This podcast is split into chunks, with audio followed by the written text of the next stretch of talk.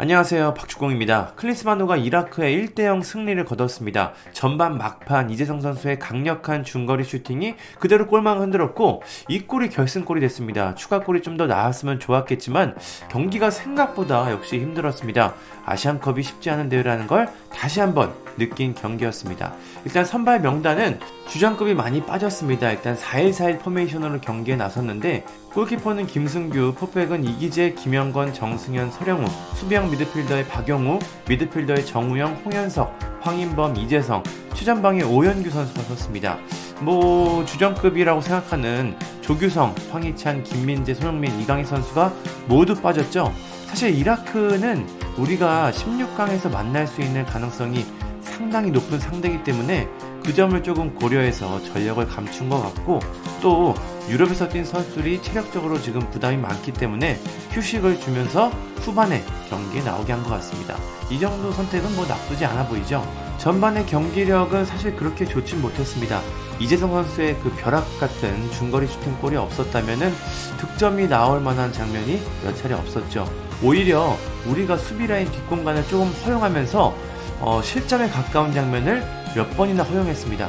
정승현 선수가 속도가 좀 느린 선수이긴 한데 이라크의 속도가 또 빨랐고 여기에 또 빈틈을 내주면서 위협적인 장면이 나왔습니다.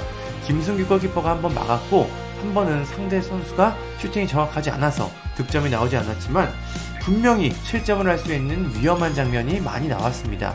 많은 팬들이 우려하고 있는 이기재 선수는 그래도 준수한 모습을 보여줬습니다. 경기 초반에 조금 불안한 장면이 있었는데 자신의 가장 큰 강점인 날카로운 킥으로 최전방 공격수들에게 좋은 득점 찬스를 만들어줬습니다.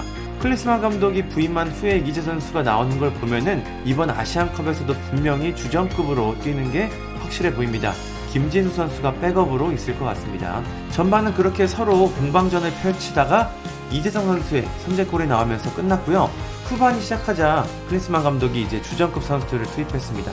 오현규, 정우영, 정승현, 홍현석, 이재성 선수를 빼고 조규성, 황희찬, 김민재, 손흥민, 이강인 선수를 투입했습니다.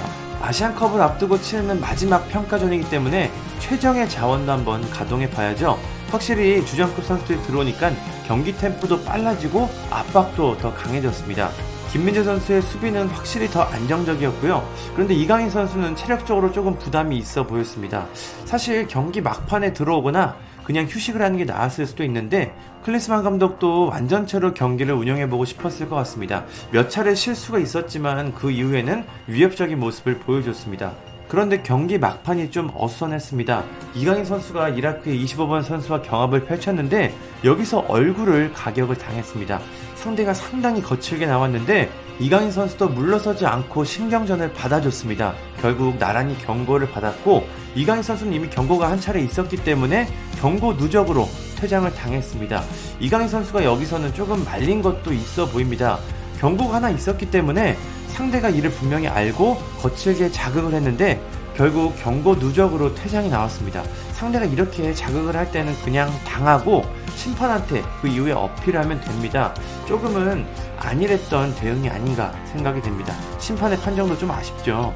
심판의 판정이 얼마나 중요한지 알 수 있는 경기였는데요. 클린스만 감독도 이번 경기에서 많은 걸 느꼈을 것 같습니다. 아시안컵은 역시 쉬운 대회가 아닙니다.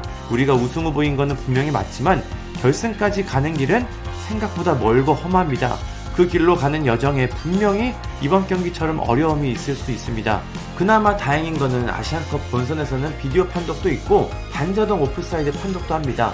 오늘 경기에서 비디오 판독이 있었다면 조금 더 쉬운 승리가 됐을 것 같은데요.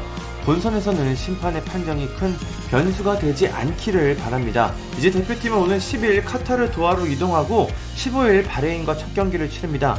클린스만호가 64년 만에 우승이라는 큰 꿈을 현실로 만들고 돌아왔으면 좋겠습니다. 감사합니다.